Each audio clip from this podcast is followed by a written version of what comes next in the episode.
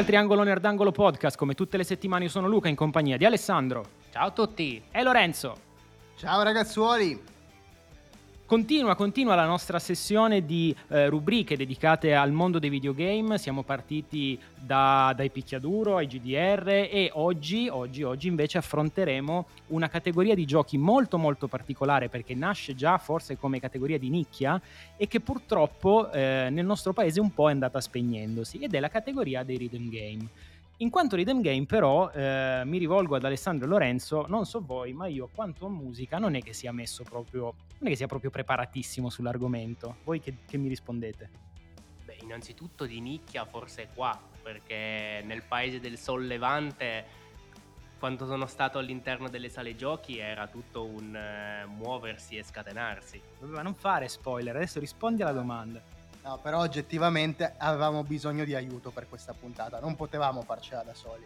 Avevamo bisogno di aiuto e quindi ragazzi è un mio piacere enorme dirvi che per questa puntata non siamo soli e sapete chi ci segue da un po' che questa è una frase che anticipa la presenza di un ospite speciale e oggi con noi a registrare questo episodio dedicato ai Rhythm Game c'è la Squinzia. Ciao e benvenuta.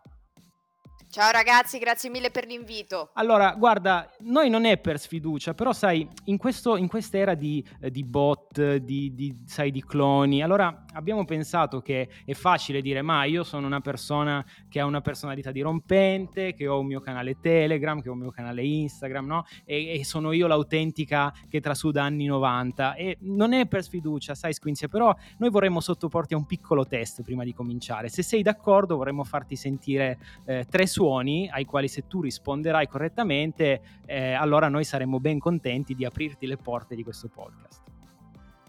Va benissimo, sono contentissima che mi mettiate alla prova. Altrimenti sarà la puntata più corta della storia. Da-na-na-na. Ok, ci sto.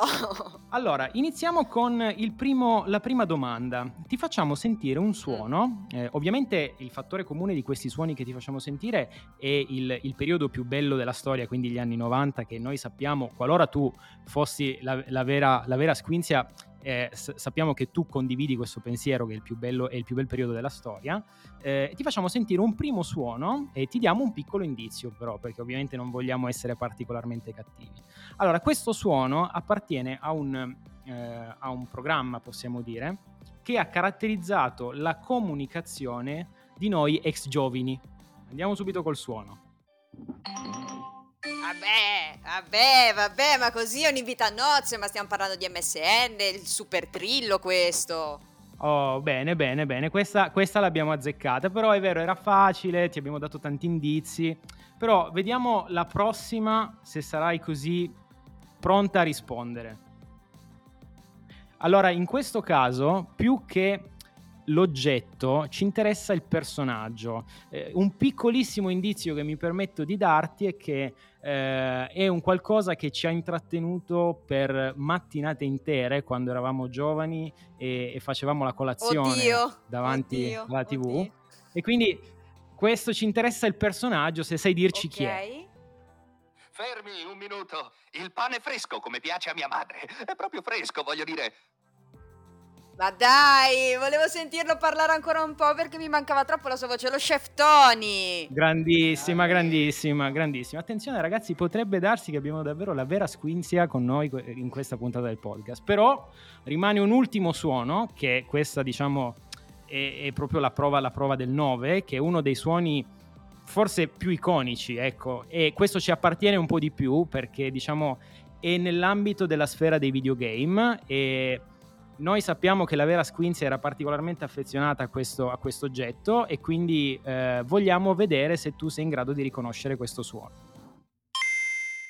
Era quello del Game Boy, cioè eh, sì, Nintendo eh, quando sì, viene giù. sì, ah, ok, ok, ok. No, ci ho avuto un attimo di smarrimento perché è durato poco, non capivo se l'avessi sentito io bene o se era proprio lui. Ok. Era proprio posto. lui, era proprio lui. E allora, e allora, ragazzi, non ci resta che dare il benvenuto ufficialmente al podcast Triangolo Nerdangolo alla Squinzia, colei che ha una personalità dirompente, una pettinatura da paura, trasuda anni 90 da tutti i pori. Benvenuta. Grazie ragazzi, grazie, grazie, grazie. Allora, ovviamente, ovviamente noi siamo felicissimi di averti qui e siamo totalmente nelle tue mani per quanto riguarda, per, farci da guida spirituale nel mondo del, dei rhythm game, perché eh, la musica, la musica è qualcosa che ha caratterizzato questi titoli, questi titoli in maniera ovviamente eh, esemplare e unica e come abbiamo anticipato nell'intro sono poi un po' spariti eh, nel tempo, però Prima di cominciare ovviamente eh, vogliamo sapere tutto di te, come è iniziata la tua avventura sui social e soprattutto quali sono le coordinate a cui eh, i ragazzi che ci seguono possono, possono venire a trovarti sulle tue, sulle tue pagine. Allora, eh, una, è una storia molto poco romantica la mia di come ho iniziato, nel senso che dopo aver fatto comunicazione per più di dieci anni per gli altri ho deciso di raccontare qualcosa di me, molto semplicemente. E quindi con eh, il lockdown, perché il mio progetto è nato, dicem- è nato nella mia testa a dicembre 2019, ma poi all'atto pratico io il primo post su Instagram l'ho pubblicato credo proprio due anni fa, tondi tondi tondi. Ah, cavolo, allora Quindi, auguri. Sì, grazie. E ci stavo riflettendo adesso, era marzo quando ho pubblicato il primo post, tra l'altro erano delle robe orrende. Avete presente quando era il periodo in cui dovevamo andare tutti dal parrucchiere, ma erano ancora solo gli inizi, quindi i più coraggiosi resistevano, quelli invece che proprio non ne potevano più si facevano decolorazioni, eh, teste rasate, robe veramente terrificanti. Quindi era quel periodo lì, foto brutte però ben determinata. E quindi è iniziato così, è iniziato su Instagram e poi sono andata a sondare il terreno su TikTok. Mi arrogo il merito di aver portato gli anni 90 su TikTok per prima.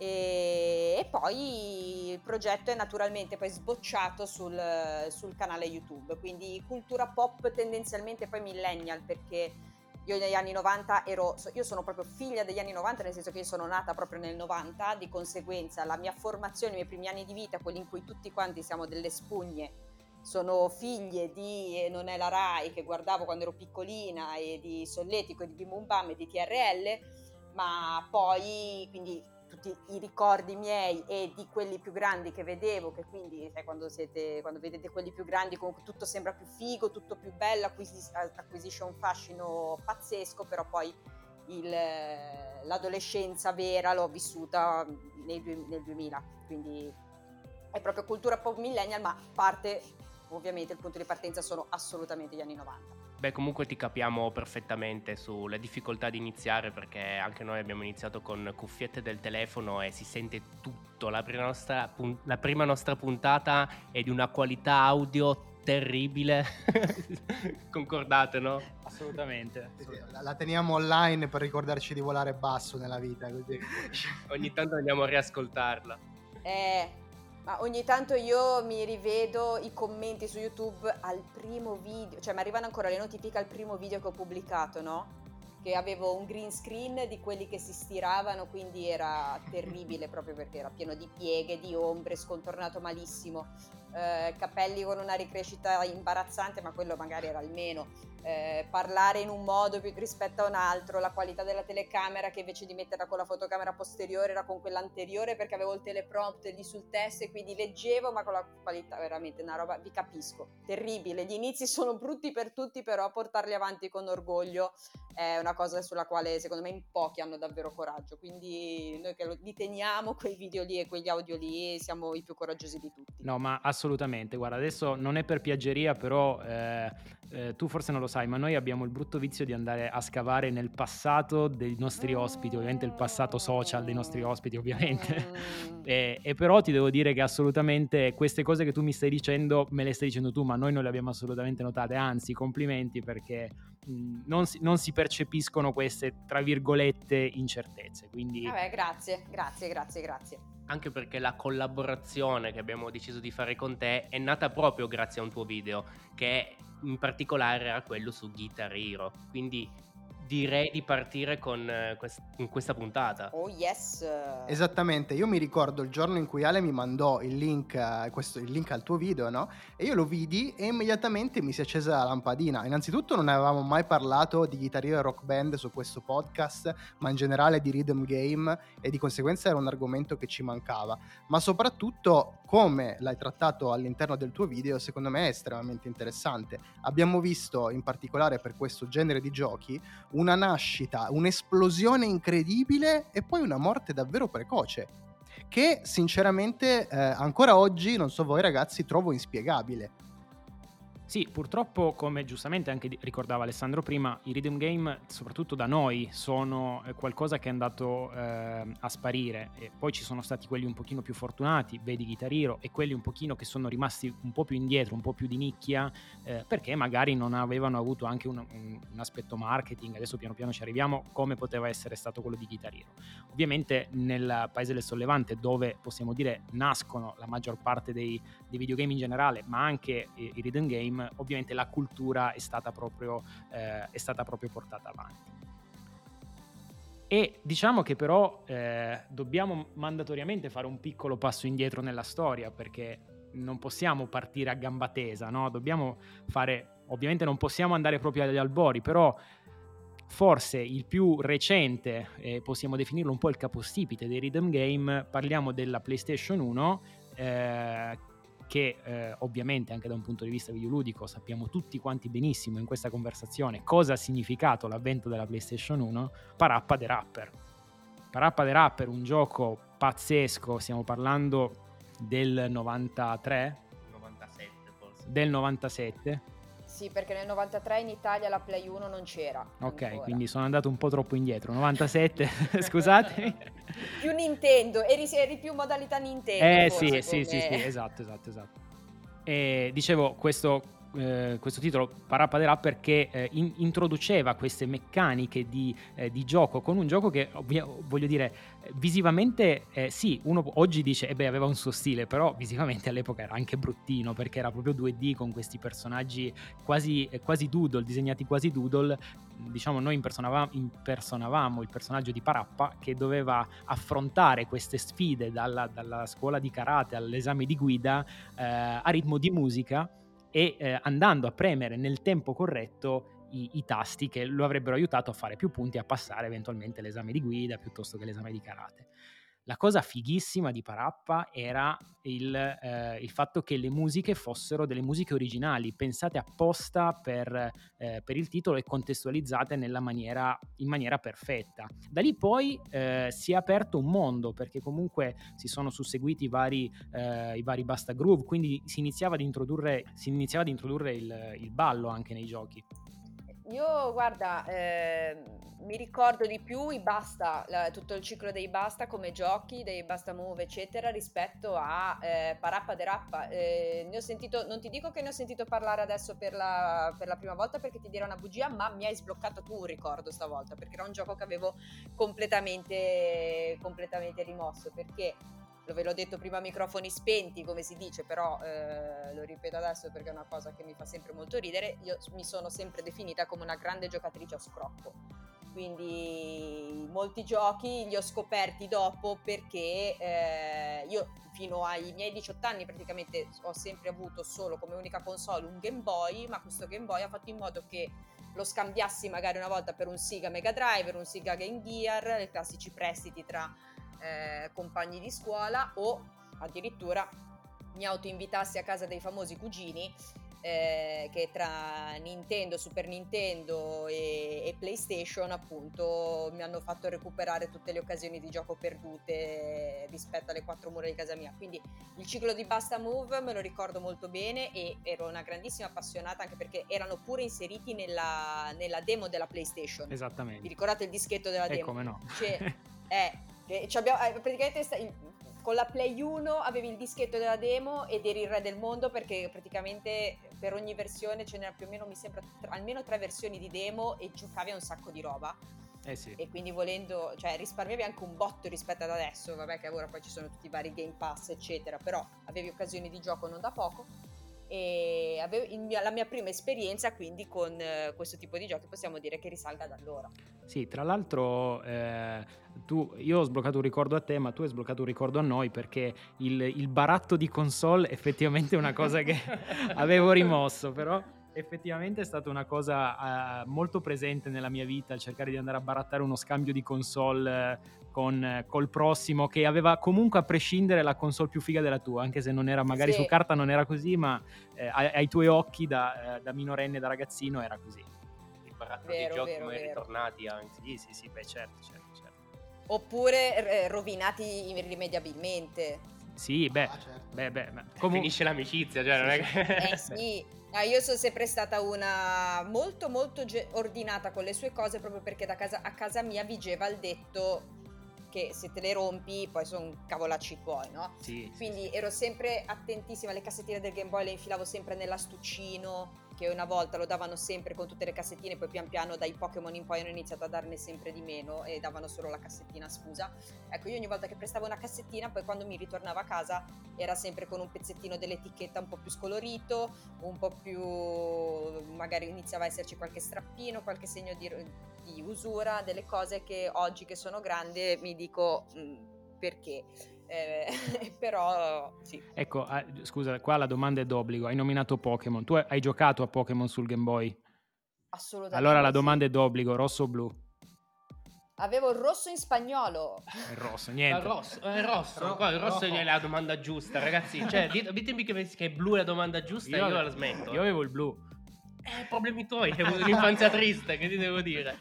Vabbè, però adesso ragazzi faccio io una domanda a voi. Vai. Qual è il vostro Charmander. non ci sono altri starter. No, c'è Bulbasaur, però eh, Charmander è oggettivamente il più forte. Alessandro ci ha abbandonato. Guarda, per la cronaca Alessandro ha risposto ancora prima che tu finissi la domanda. C'è stato lag. Se l'hai sentita dopo la risposta perché c'è stato un lag. Perché già... No, no, l'ho sentita, l'ho sentita okay, in tempo. No, in realtà, però è un tasto dolente, con... parlando di rhythm game, tra l'altro, comunque è un tasto dolente.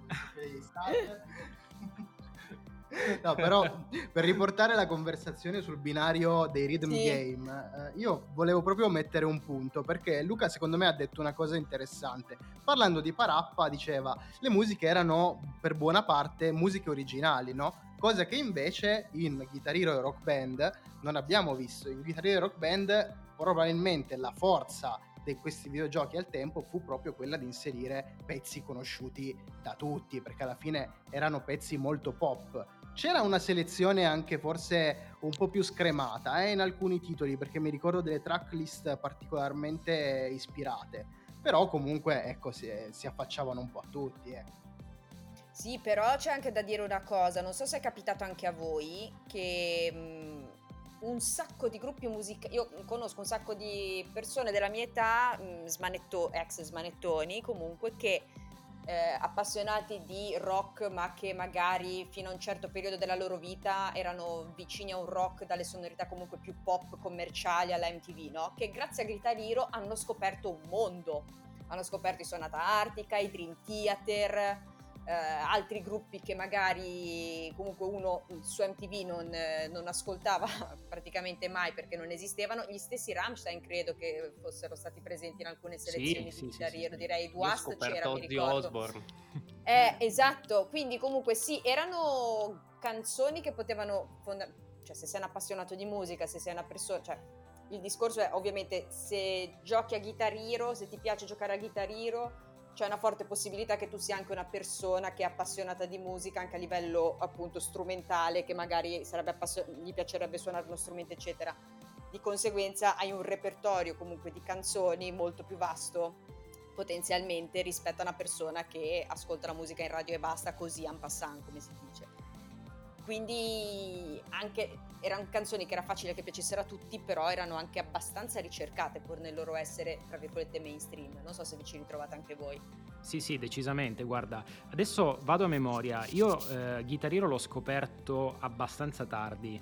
Ehm, nel senso che io il primo Guitar Hero al quale mi sono avvicinato al punto da dire ok lo compro è stato il terzo, quindi uno degli ultimi capitoli che abbiamo visto sul mercato ehm, e era ehm, diciamo un Guitar Hero che aveva come sottotitolo era Guitar Legends of Rock, eh, dove all'interno effettivamente io mi sono ritrovato a suonare tutta una serie di canzoni che fino a quel momento delle, delle quali ignoravo l'esistenza, perché a parte veramente forse una o due, quelle proprio più, come, dice, come dicevamo prima, magari un po' più mainstream, poi mh, diciamo che ab- tante erano canzoni, addirittura si andava anche sull'indie rock, che voglio dire era una, una cosa un po', un po', particolare, no? non era proprio una, una, cosa che sentivi tutti i giorni per radio, come dicevi tu. E però, secondo me, la forza ecco, di, questa, di questo connubio tra videogame e, e canzoni eh, famose, forti, ehm, ha poi portato magari qualcuno che poteva essere eh, non proprio avvezzo ai videogame ad avvicinarsi a questo mondo, anche perché poi il sistema di Guitar Hero era un sistema di controllo molto particolare, nel senso che avevamo questa, questa chitarra, questa chitarra eh, questo controller chitarra, eh, poi nelle sue varie evoluzioni, con questi, questi, quattro tasti o cinque, adesso non ricordo, nella parte, nella parte eh, cinque, cinque, tasti sì. nella parte della barra e il, la, la, diciamo, la, levetta. la, levetta. per dare la pennata, ecco. ed effettivamente era una roba comunque complessa. Io, ripeto, non sono mai stato... Quando vedi dei video di gente che è veramente capace, fa, fa impressione. Vero, Beh, vero. Non so se io sono sempre stata una schiappa. Allora, io ho strimpel- iniziato a strimpellare il basso ed era una schiappa e quando ho giocato a Guitar Hero era una schiappa tale quale, ma non perché le due cose fossero corregate, ma evidentemente è proprio un problema di coordinazione occhio-dita, cioè c'è qualcosa che mi manca evidentemente perché ero veramente, cioè o andavo con i pulsanti o andavo con la levetta, a fare tutte e due le cose insieme mm, non proprio troppo bene. E quindi, però la cosa carina della chitarra, non so se la sapevate, è che c'è stato un mezzo problema all'inizio, perché la chitarra appunto è, è, il controller caratteristico di Guitar Hero che appunto ha fatto, era la cosa più evidente forse anche ancora prima di iniziare a giocare, perché dici ok sì, un gioco in cui devi azzeccare le note, ma cacchio c'hai pure una chitarra come controller. E c'era stato anche un contenzioso tra la casa di produzione di Guitar Hero, credo fosse la, l'Activision, sì, sì. e, e la... Mm, come si chiama? La Gibson perché la chitarra ah. ricorda una Gibson. Per la forma. perché era una Les Paul? Sì. Eh sì, c'era stato pure un contenzioso per cui avevano detto e poi alla fine ne, è, ne è uscita tranquillamente bene diciamo la, l'Activision dicendo cioè è un controller non vuole essere nient'altro che un controller è un controller a forma di cosa il fatto che abbia una forma nello specifico della vostra chitarra comunque eh, non lo rende meno un joypad rispetto a quello tradizionale della Play. Cioè, ora la sto dicendo molto velocemente, no, ma certo. poi si è certo. risolta così. Certo, no, ma è chiarissimo. Poi appunto eh, la forma della Gibson oppure la forma della Stratocaster sono proprio iconiche, eh. come dire. Eh, quindi le prendi apposta perché vuoi richiamare un certo tipo di, di, feeling no, all'interno del videogiocatore. Infatti io mi ricollego a quello che stavi dicendo tu prima, Squinzia, perché hai detto una cosa eh, secondo me abbastanza importante. No? detto, eh, chi era appassionato di musica magari si avvicinava a Guitar Hero. Ti giro la chiave di lettura. C'è chi si è avvicinato a Guitar Hero e si è appassionato alla musica a tal punto, come me, per esempio, da incominciare a suonare dopo aver giocato a Guitar Hero. Ah. Cioè, io mi sono appassionato talmente tanto al tempo che comprai la chitarra, che mi iscrissi a un corso di musica. Ovviamente durò poco, lo ammetto, però mi piace il fatto che magari non sono stato solo io a fare questo, questo salto. Sicuramente no, sicuramente no, ma perché la cosa figa era che cioè, tu volendo potevi impersonare poi tutta una serie di artisti che erano realmente esistiti, perché comunque c'erano t- tutti poi personaggini sbloccabili. Sì quando suonavi e quindi poi ti ritrovavi il mini slash lì sul palco che suonava ed eri tu, ti ritrovavi anche, c'era anche Kurt Cobain ovviamente, tra i, penso tra il primo chitarriero e il secondo ci fosse anche Kurt Cobain, poi c'era, cioè, c'era tutta una, una, fauna di personaggi che contribuiva comunque a dare un, un, certo, un certo tipo di realismo molto spinto perché comunque suonavi le canzoni che erano canzoni vere.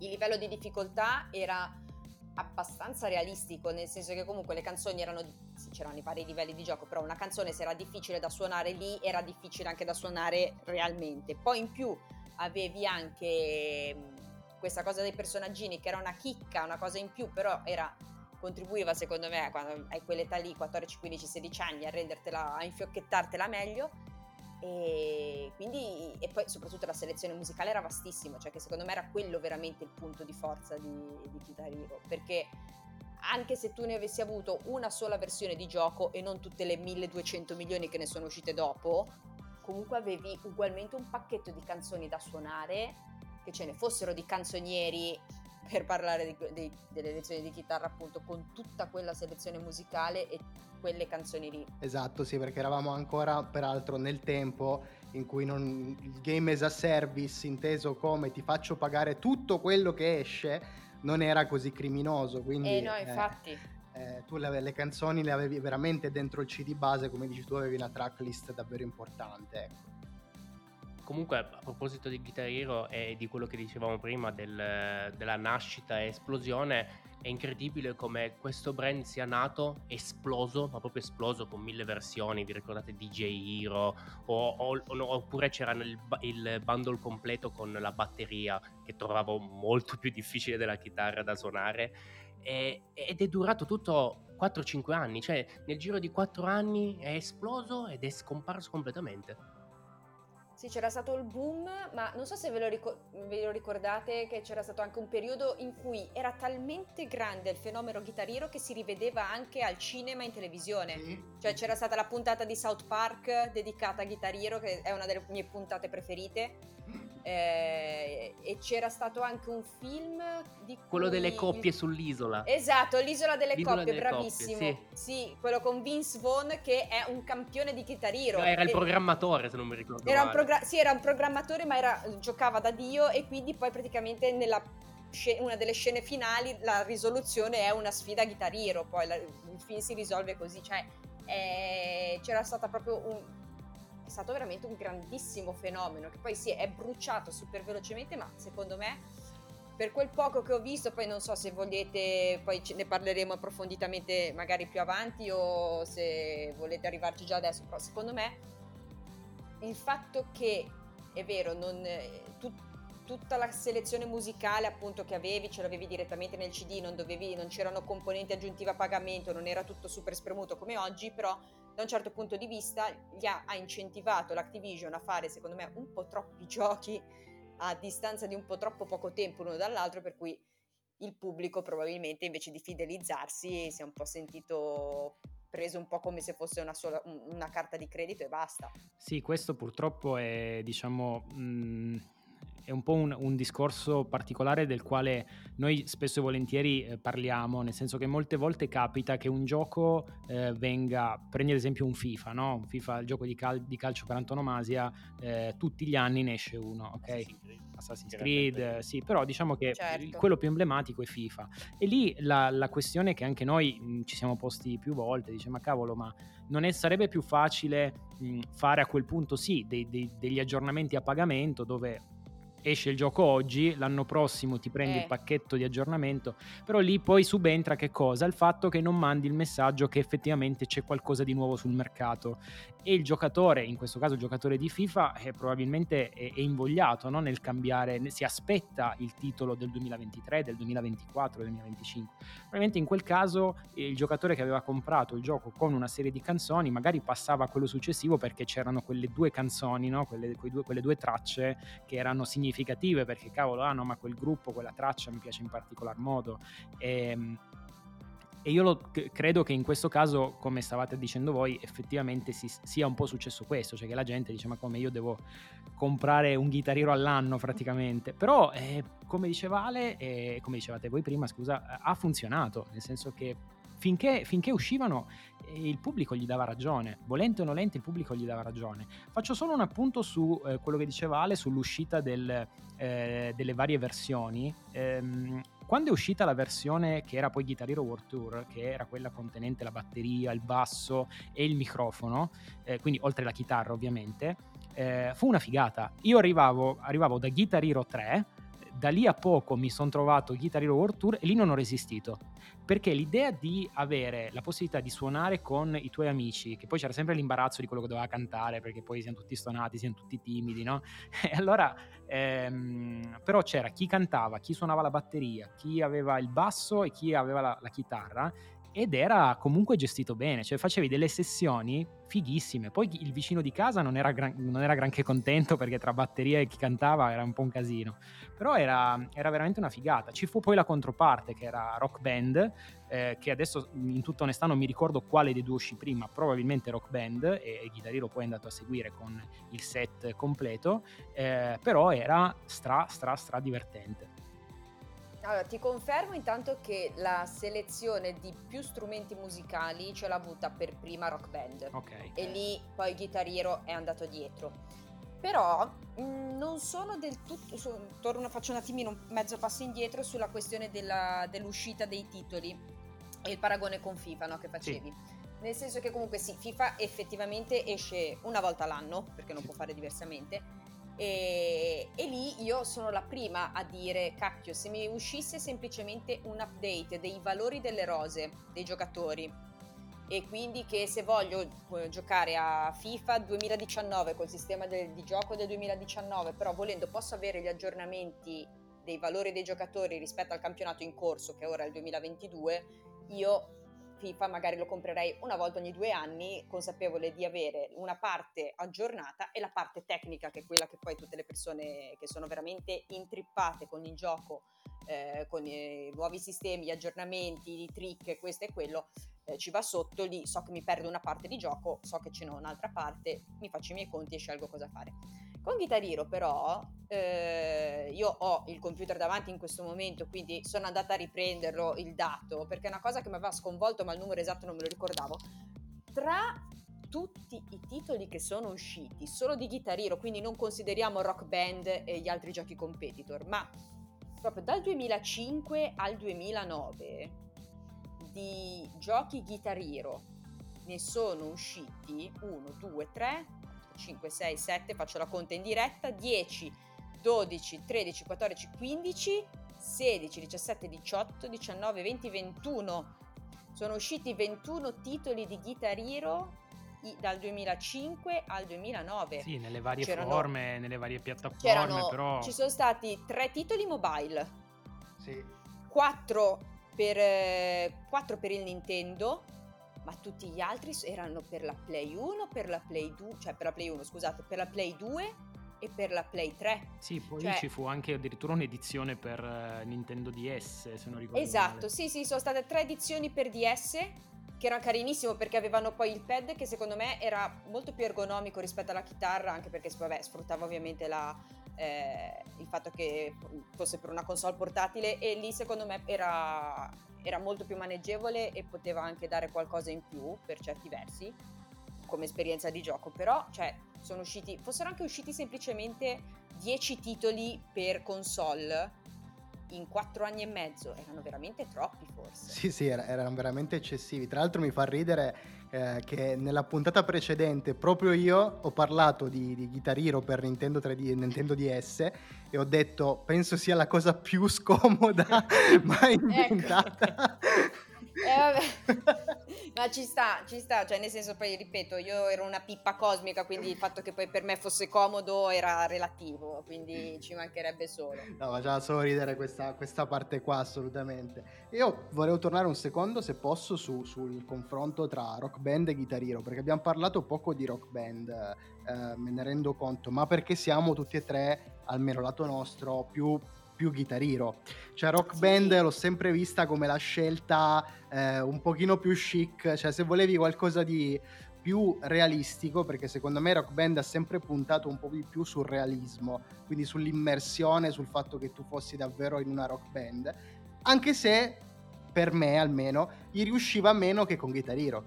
Cioè il fatto di avere con Guitar Hero questo stile grafico molto particolare, che se- ricordava un po' Brutal Legend, ragazzi, non so se- Eh, se sì. vi ricordate il gioco di Jack Black. Jack Black. Orribile. Sì. No, non si può dire orribile di Brutal Legend, no, non si può dire. Però lo stile grafico appunto aveva, aveva questo che che secondo me gli dava, gli dava proprio qualcosa in più. Infatti non a caso quando uscì Guitar Hero Live, che era l'ultima, l'ultima iterazione, quella col pubblico reale in presenza, secondo me questa magia si è persa completamente. Totalmente. E guarda, non, non- non ti saprei dire, nel senso che eh, Guitar Hero secondo me è sempre stato molto tamarro come gioco, anche proprio a livello di interfaccia Rock Band. eh, sì, era diverso, era... non è che fosse educato come gioco, come grafica, come giustamente hai detto te. Però anch'io sono un po' meno legata a questo franchise, nel senso lo conosco molto più da distante. Invece non so se ve lo ricordate, c'è stato addirittura un tentativo, diciamo un azzardo, ecco, un pochino più un- uno step avanti, che era Rocksmith, che era una sorta di Guitar Hero dove però nel bundle tu compravi il gioco e eh, potevi collegare la- una chitarra vera fondamentalmente. Mi manca, mi manca questo, mi manca. Ed era secondo me un po' il precursore delle attuali app eh, che ti insegnano a suonare, no? Però il gioco era quello fondamentalmente, lo scopo era usarlo diciamo in maniera ludica ma con di fatto una chitarra vera collegata alla console Xbox o PlayStation che fosse e avevi, avevi un'interfaccia eh, seriosa, quindi più che Guitar Hero forse in questo caso direi veramente rock band, eh, però eh, dall'altra parte non avevi un, un, pad a forma di, di chitarra ma avevi una, una, chitarra vera. Ma è bellissimo, perché non ne sapevo niente fino ad adesso? È stupenda sta cosa. ma perché ha avuto una storia molto sfortunata, io al tempo che ero infognato, era proprio gli anni in cui ero infognato, lo cercavo questo Rocksmith, ma di fatto eh, uscì, eh, ebbe pochissimo successo perché lo poterono fruire anche in pochi. Tu considera che dovevi avere proprio una chitarra eh per beh, giocarlo. Certo. Te la vendevano in bundle, se non sbaglio, ovviamente una chitarra di poco valore, ecco, mettiamola certo. così. Però eh, dovevi avere una chitarra e dovevi avere anche e soprattutto il cavo di connessione, che mi ricordo fu il motivo per cui non riuscì a comprare il gioco. Comprai il gioco, ma non trovai mai il cavo eh, per connettere la chitarra. Guarda, sono qua su Google Immagini e un'immagine proprio ade- profetica di quello che mi hai detto è, ve la farei vedere, eh, Rocksmith Real Tone Cable. Sì, eh, proprio... esatto. sì, sì, sì, la cosa del cavo. Ah, era di Ubisoft, ok. Sì, wow. sì, sì, sì. Tra l'altro a proposito di cavo, e solo perché così, ripeto, mi stanno arrivando dei flash, stiamo sbloccando una serie di ricordi in questa conversazione pazzeschi.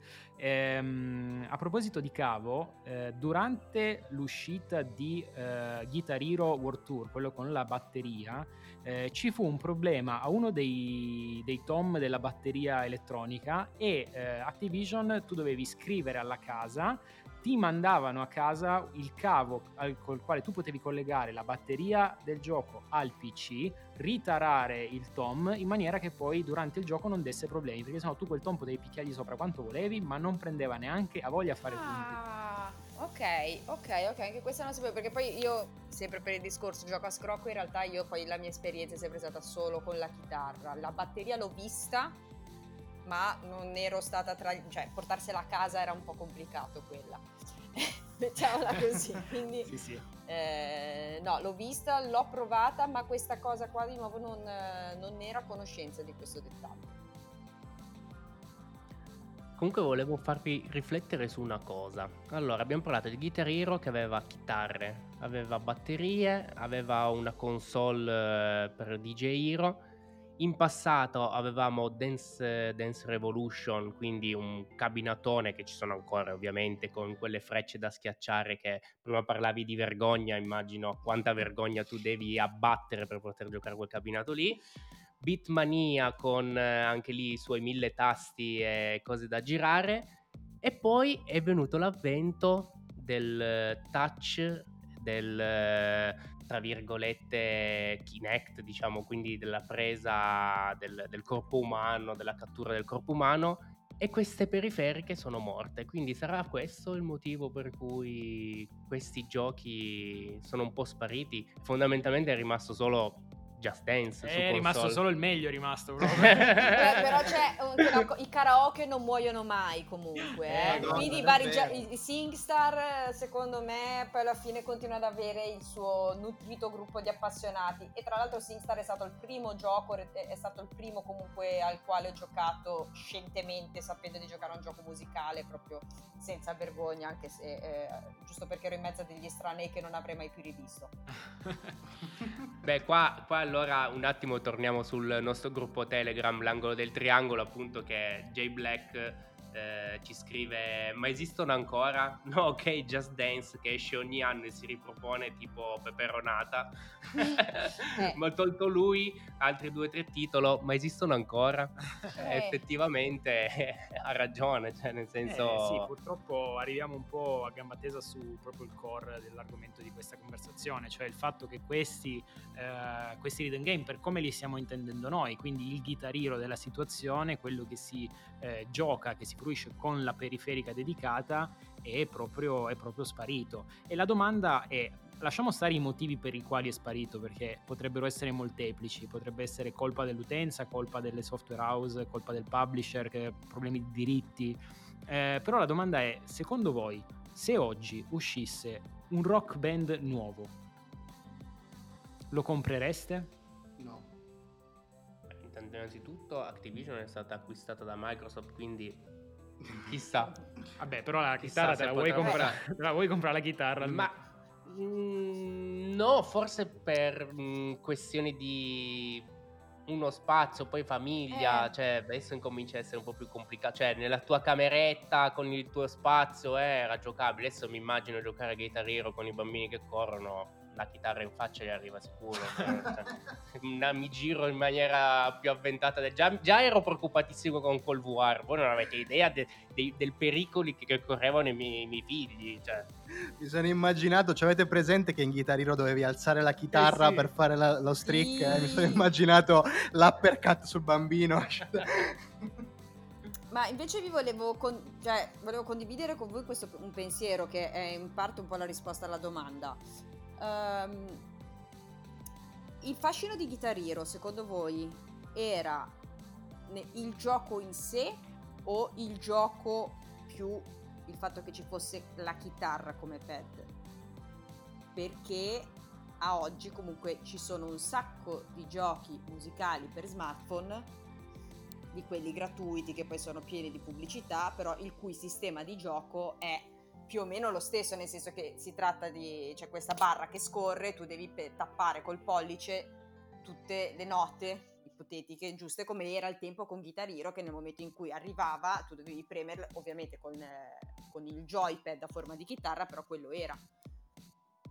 Io ti rispondo velocemente assolutamente per l'oggetto. Eh. Mi accodo a quello che dice Ale, nel senso che sai, sai cos'è? È che c'è quella, quel, quando, quando, aprivi eh, Guitar Hero, quando lo spacchettavi, facevi il famoso unboxing, perché oggi si dice così, trovarsi quell'oggetto e poi dover eh sì. installare tutto, no? dover montare la chitarra e avere qualcosa eh, di, da poter toccare, non so, richiamava quella nuance di cabinato, ok? Perché non pigliamoci in giro, il cabinato è figo, ok? E quindi eh sì. tutto quello che era la sala giochi eh, e soprattutto eh. questi giochi che in sala giochi hanno tutto lo spazio che vogliono per espandersi, riempirti gli occhi con luci, colori, suoni, diorami, eh, strutture aliene, era qualcosa di esagerato secondo me. E riavere a casa questo, eh, secondo me un minimo ti dava quel, quel feeling. Sono d'accordo, sono d'accordo e ti dirò di più. Allora, ti, la prima volta che ho visto in assoluto il Guitar Hero, io era proprio a, all'Ipercop, nel reparto videogame, e c'era proprio lo, la, la, la, postazione con monitor, eh, chitarra, personale che stava lì a far provare il gioco ai vari ragazzini più o meno grandi, c'era la coda, c'era tutta questa roba qua e quello che ha attirato l'attenzione a me come a tutti i bambini, ma anche a tutti quelli un po' più grandini, era proprio il fatto che fosse un gioco, diciamo, tra virgolette, con una struttura, con uno standing che ti costringeva a essere parte attiva proprio anche con la tua fisicità, col tuo corpo, come poteva essere appunto anche eh, banalmente stare in sala giochi che sei in piedi, anzi eri in piedi con le monete attaccato lì, a, anche a, a inveire contro il cabinato anche fisicamente quando ti faceva incazzare. Certo. E un po' era quello. E invece vi racconto quest'altra cosa, sempre a tema cabinati. Uh, quest- l'estate scorsa che sono stata a Modena Nerd, eh, non so se voi conoscete la pagina Facebook, anzi non Facebook, la pagina, l'account Instagram Arcade Story. Uh, sì, sì, sì, mi sembra di aver avuto sì, perché sono io Ok, allora poi un po' più lascio un momento pu- erano, erano, un po' così che mi guardavano Con gli occhi da. Sì, sì, cercavano Momento pubbliche relazioni, poi eh, vi darò il contatto di Michele perché eh, se vi interessa l'argomento è la persona credo più ferrata in Italia sul pezzo, ha fatto anche delle live con il fondatore della Konami, per farvi capire okay. Eh, lui a Modena Nerd ha, ha allestito un padiglione intero tutto, te- tutto a cabinati e c'era questo cabinato che io ho deciso che lo vorrò in casa mia, me lo comprerò, già messi- ci siamo già messi d'accordo, ho detto appena ci avrò casa nuova me lo porti. Erano due, sono, è un cabinato doppio da giocarci in due, giapponese, non esiste in, italia- in italiano ma neanche in inglese ovviamente, eh, con i tamburi giapponesi e tu... Ah, sappiamo già. Eh, sapete già. Ti stai- Allora- ci, ci hai fatto un'alzata neanche se l'avessimo programmata. Sì, sì. Guarda, a. Modena Nerd, a parte che mi sono venuti dei calli che mi sono durati, cioè mi è esplosa una, vesci- cioè una roba veramente orribile, brutta, che non vado nel dettaglio, proprio mi sono fatta malissimo, ma ero super contenta. Però era il gioco che aveva più fila di tutti.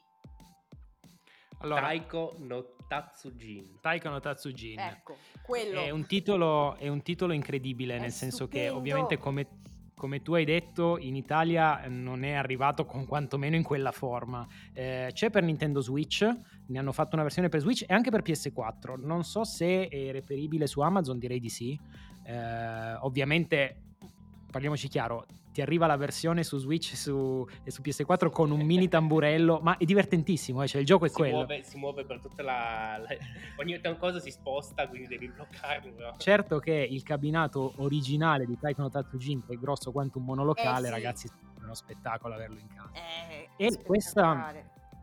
Assolutamente, assolutamente, e, assolutamente ah, ti auguriamo di potertelo prendere quanto prima per poter fare delle sfide pazzesche perché ti posso garantire che poi giocato in due, ma sicuramente l'avrai provato e ti ammazzi dalle Sì, risate. no, perché è guarda, una ho roba- fatto scoprire al mio fidanzato la sigla di Evangelion, lui non aveva ancora visto Evangelion, però prima l'ho fatto appassionare alla sigla perché è quello che abbiamo suonato lì, cioè abbiamo giocato tre volte, tre volte abbiamo fatto quella perché era troppo bello, poi c'era, vabbè, c'era il K-pop, c'era il J-pop, perché poi era anche aggiornato rispetto alle canzoni attuali, quindi comunque era, era sì un pezzo tra virgolette un po' vintage se vogliamo, ma era vintage per il discorso dei tamburi e non per il repertorio che c'era al suo interno, il repertorio era recentissimo, quindi era proprio una... Certo.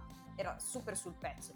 E, Ah, fantastico. e sì, ci ho, ci ho giocato in due ed era veramente... però era in modalità collaborativa, cioè non era sfida.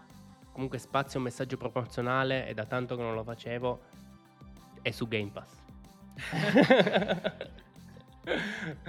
Eh, però tornia- torniamo al discorso di prima, senza, senza l'hardware a- adatto diventa un'esperienza a metà. Eh, infatti, eh sì, cioè questo è bello perché ha i Esatto. tamburi, cioè tutto il resto è già visto.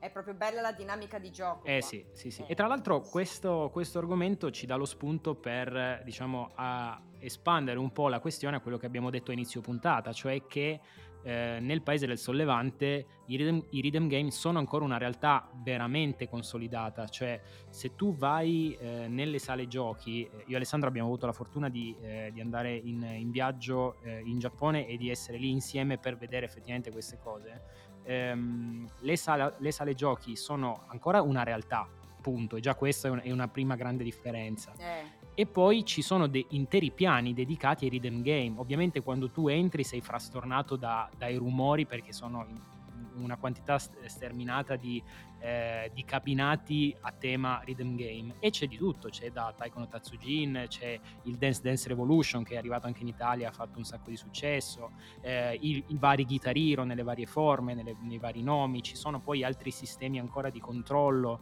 eh, ce ne sono veramente per tutti, tutti, tutti i gusti. E lì eh, è, come ti dicevo, una realtà che ancora eh, tiene botta, ecco.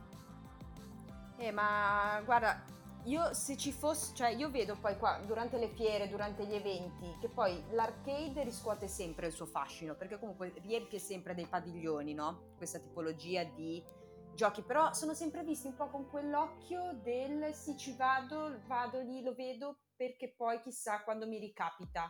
E non vengono più percepiti come la- il fatto che comunque volendo potrebbero ritornare a essere una costante se le richieste ci fossero, le, le presenze di, eh, di arcade nelle, cioè, ora, vi direi ora, vabbè, nei bar ormai c'è la questione del- delle sale slot che è di una tristezza infinita e lasciamo perdere, però delle sale slot, delle macchinette slot. Però secondo me il desiderio della gente c'è, è che eh, continua a essere percepito come una roba che non va più di moda, ma in realtà comunque poi col fatto che comunque quando le persone vanno dagli arcade e ci giocano, mi viene da pensare che alla fine sia solamente un po' un impacchettamento mentale che abbiamo errato e lo percepiamo come una cosa vecchia quando in realtà non lo è poi così tanto. Sì, beh, sicuramente poi la, diciamo, la, l'approccio, la, l'apertura mentale, ecco, in questo senso non, non Però ehm, è anche una questione che proprio ci mancano, ci mancano le sale giochi, in tutti i sensi ci mancano le sale giochi. Eh sì, sì perché poi sono state, effettivamente sono state dismesse e sì, cioè, credo che siano veramente in pochissime sopravvissute. Cioè, nel sopravvissuto intendo come spazi fisici in cui c'è ancora qualcosa che lo può vagamente ricordare. Ma... Eh, purtroppo sì. Eh. E beh, quello comunque anche con le, con le console che sono entrate in casa mano a mano sono sempre sono andate diminuendo perché prima comunque uno giocava per forza in sala giochi e basta, poi piano piano le console sono arrivate il Nintendo, lo SNES, poi la PlayStation, l'abbattimento dei costi, comunque per quanto ora di nuovo costino un reno, però eh, eh sono diventate sempre più accessibili Certo, certo. Questo... Questo poi ovviamente le, la via di mezzo è stata portare a casa queste periferiche, quindi ad esempio come dicevamo prima i, i bonghi di, eh, di, o i tamburi di Taiko no Tatsujin eh. poi hanno aperto diciamo, la possibilità di avere comunque eh, un po' la soluzione in casa, ecco. Beh, Taiko no Tatsujin comunque è un titolo dei primi anni 2000 che, che poi noi è venuto in Italia solo recentemente, nel 2018, quindi eh, siamo veramente in ritardo, però c'è una via di mezzo che appunto, come dice un, un altro nostro ascoltatore del gruppo Telegram, l'angolo del triangolo, eh, non amo il genere, ma un gioco lo ha ancora nel cuore e non solo, sono i bonghi del GameCube. Del GameCube. E, credo ah. che, eh, e credo che lui si riferisse proprio a ehm, Donkey Konga, che appunto aveva come periferica questi due bonghi da, da suonare all'interno del gioco. Ok, il GameCube è una console che secondo me è passata troppo inosservata per, cioè, per quello che, che ha dato.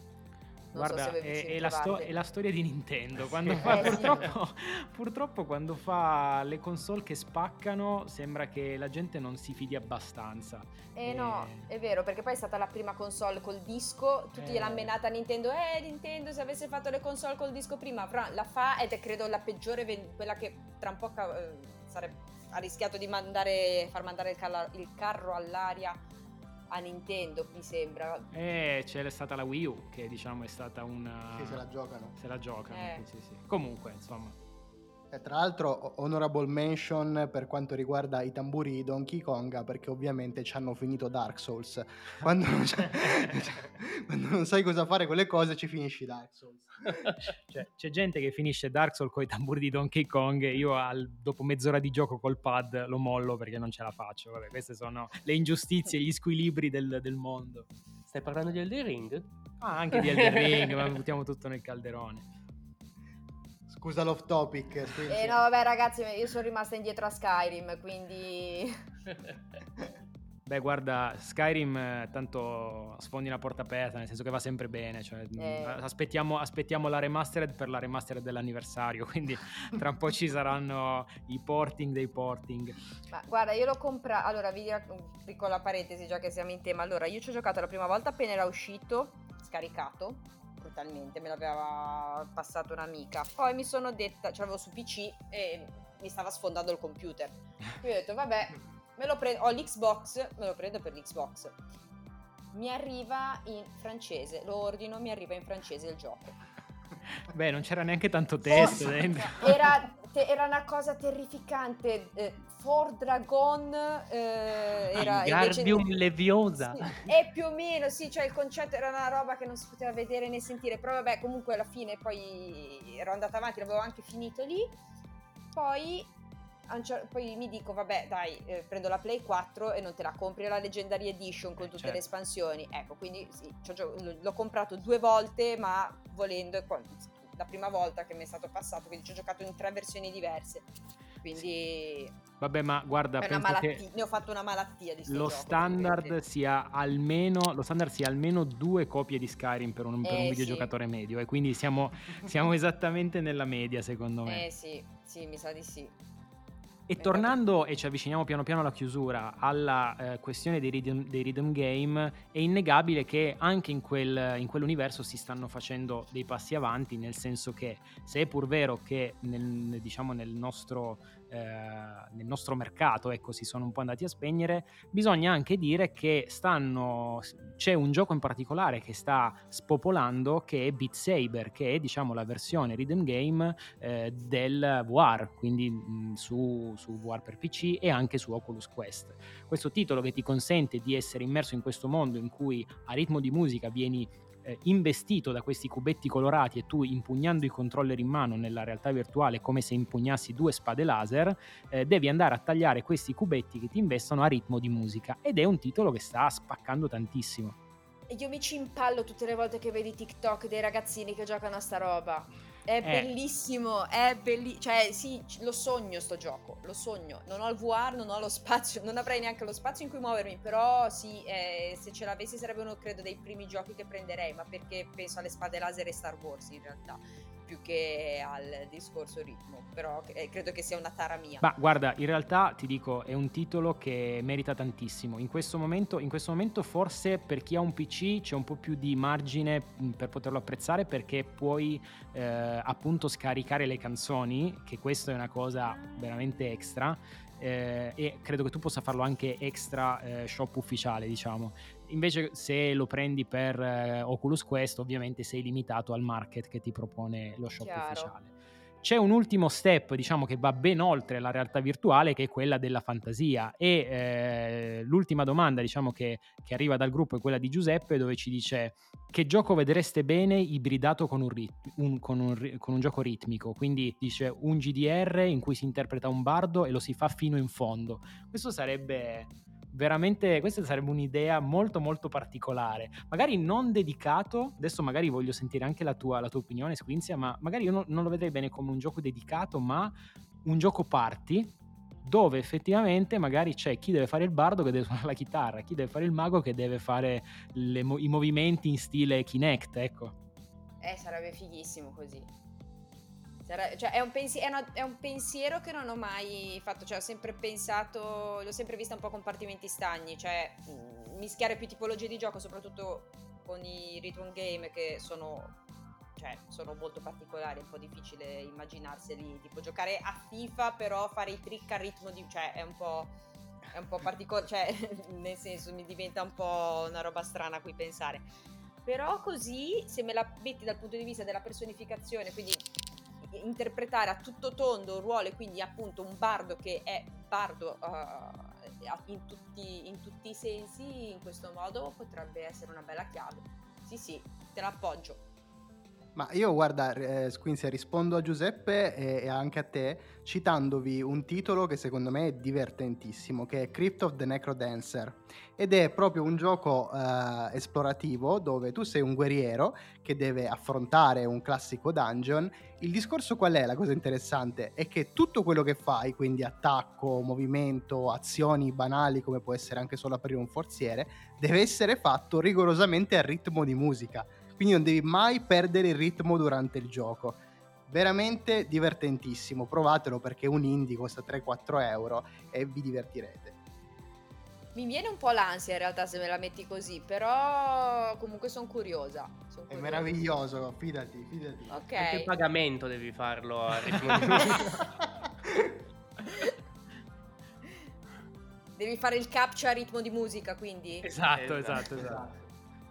Ragazzi, che dire? Io direi che abbiamo con l'aiuto della Squinzia parlato di questi giochi che comunque si sono ritagliati un loro spazio nella, nella storia eh, del videogame e soprattutto nella nostra storia di videogiocatori. Quindi credo che siano quei tasselli che, eh, come noi diciamo in, in, queste puntate a mo' di rubrica, devono far parte della carriera di un videogiocatore. Assolutamente, anche se in minima parte. Ragazzi, guarda, io sarei rimasta ancora un'altra ora probabilmente a parlarne perché poi il discorso è io sblocco un ricordo a voi, voi ne sbloccate uno a me e, e si fa notte letteralmente, quindi sì, sono comunque hanno segnato un punto importante secondo me nella storia di noi trentenni di oggi che ne abbiamo vissuto un po' di tutti i colori dal punto di vista videoludico, assolutamente.